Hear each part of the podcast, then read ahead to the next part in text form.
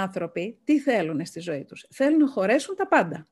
Πολλοί άσχολοι άνθρωποι θέλουν να τεντώσουν το 24ωρο, να μοιάσει με 48ωρο, αλλά να παραμείνει 24ωρο και να κάνουν το ίδιο και την επόμενη και την μεθεπόμενη μέρα. Και μετά τι συμβαίνει; Μετά έρχεται το στρες.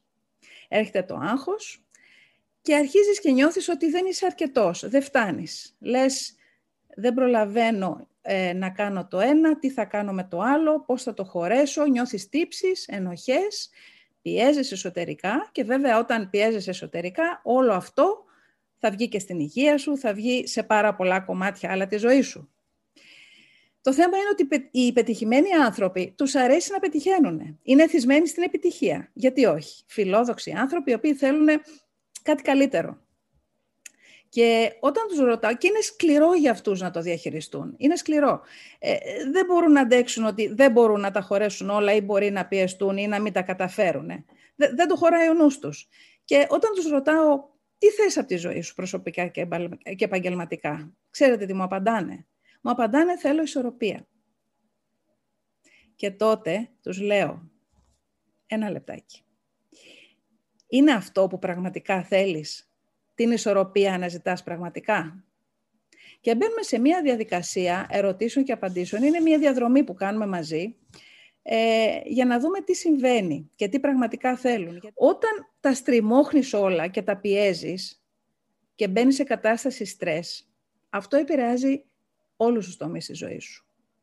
Όλοι οι τομείς της ζωής είναι συγκοινωνούντα δοχεία. Είναι αδύνατον να πιεστείς σε ένα τομέα, ας πούμε στα επαγγελματικά, και αυτό να μην επηρεάσει και τους άλλους τομείς της ζωής σου. Και από εκεί προκύπτει ουσιαστικά η πίεση και το στρες.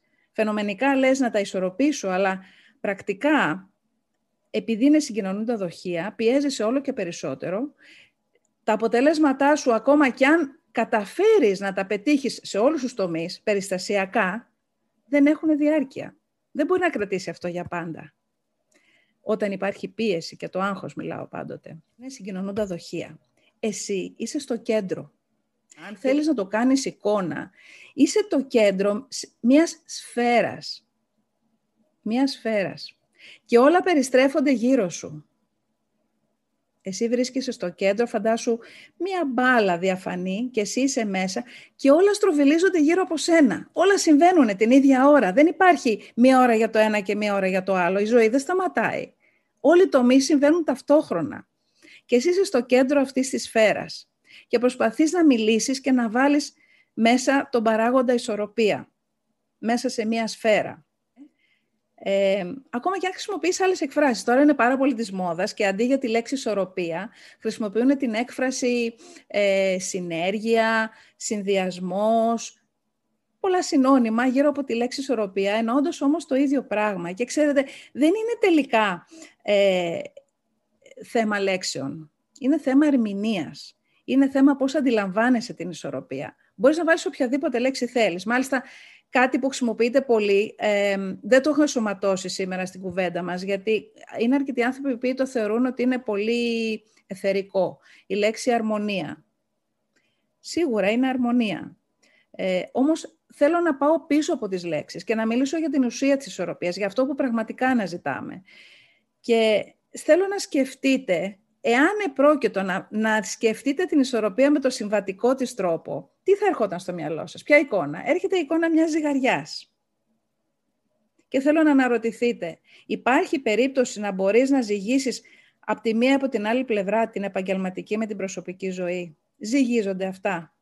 Τι είναι πιο σημαντικό, προσωπικά ή επαγγελματικά; Είναι τελείως μονοδιάστατο αυτό. Και αν θεωρήσουμε ότι θέλεις να τα ισορροπήσεις με αυτή την έννοια; Μία ζυγαριά, στα οποία τα έχεις φέρει ακριβώς και τα έχεις ισορροπήσει και είναι τέλεια στη ζωή σου και όπως τα έχεις φανταστεί και τα έχεις σχεδιάσει. Εάν συμβεί ένα εξωγενές γεγονός και ανατρέψει αυτή τη ζυγαριά, κάτι ξαφνικό από αυτά τα ξαφνικά που συμβαίνουν στη ζωή μας καθημερινά, τι γίνεται με αυτή τη ζυγαριά; Πέφτουν όλα κάτω, ανατρέπονται, έρχεται το χάος στη ζωή. Άρα Μήπως αυτό που, δεν θέλεις, μήπως αυτό που θέλεις να βάλεις στη ζωή σου δεν είναι αυτού του τύπου ισορροπία, η στατική ισορροπία; Μήπως είναι κάτι άλλο που εγώ το ονομάζω δυναμική ισορροπία; Και γιατί το λέω δυναμική; Γιατί είναι κάτι το οποίο ζητάει από σένα, προκειμένου να το διατηρήσεις, να το αναπροσαρμόζεις διαρκώς.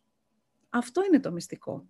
Ο μύθος της ισορροπίας καταρρύπτεται με την παραδοσιακή του έννοια «τα ισορροπώ, τα βάζω όλα σε μία ζυγαριά και τα φέρνω σε μία τελειότητα», γιατί δεν υπάρχει τελειότητα. Εμείς είμαστε τέλεια, τέλεια όντα, αλλά δεν υπάρχει η τελειότητα των συνθήκων στη ζωή. Άρα φεύγουμε από αυτή τη στενή ερμηνεία, από αυτή την οπτική που έχουμε προγραμματιστεί να σκεφτόμαστε την ισορροπία και πάμε σε μια άλλη κατάσταση που είναι η δυναμική ισορροπία. Και στη δυναμική ισορροπία το μόνο που ζητάτε από σένα είναι να αναπροσαρμόζεις ανα πάσα στιγμή εσύ, γιατί έχεις εσύ αυτή την ελευθερία και την επιλογή, αυτό που θα ορίσεις εσύ σαν δική σου ισορροπία. Άρα το ένα κλειδί είναι να την ορίσεις ως δυναμική, ότι δεν υπάρχει στατική ισορροπία. Και το δεύτερο είναι ότι δεν υπάρχει μία μοναδική δυναμική ισορροπία. Η δική μου ισορροπία είναι διαφορετική από τη δική, σας, δική σας ισορροπία και του καθενός μεταξύ σας. Άρα έχεις να ορίσεις ποια ισορροπία είναι αυτή η οποία είναι κατάλληλη για σένα και την οποία έχεις μάθει εσύ με τρόπους, με τεχνικές, με συμβούλευση να την προσαρμόζεις ώστε να είναι για σένα να φέρνει τα, τα κατάλληλα αποτελέσματα και τα καλύτερα δυνατά.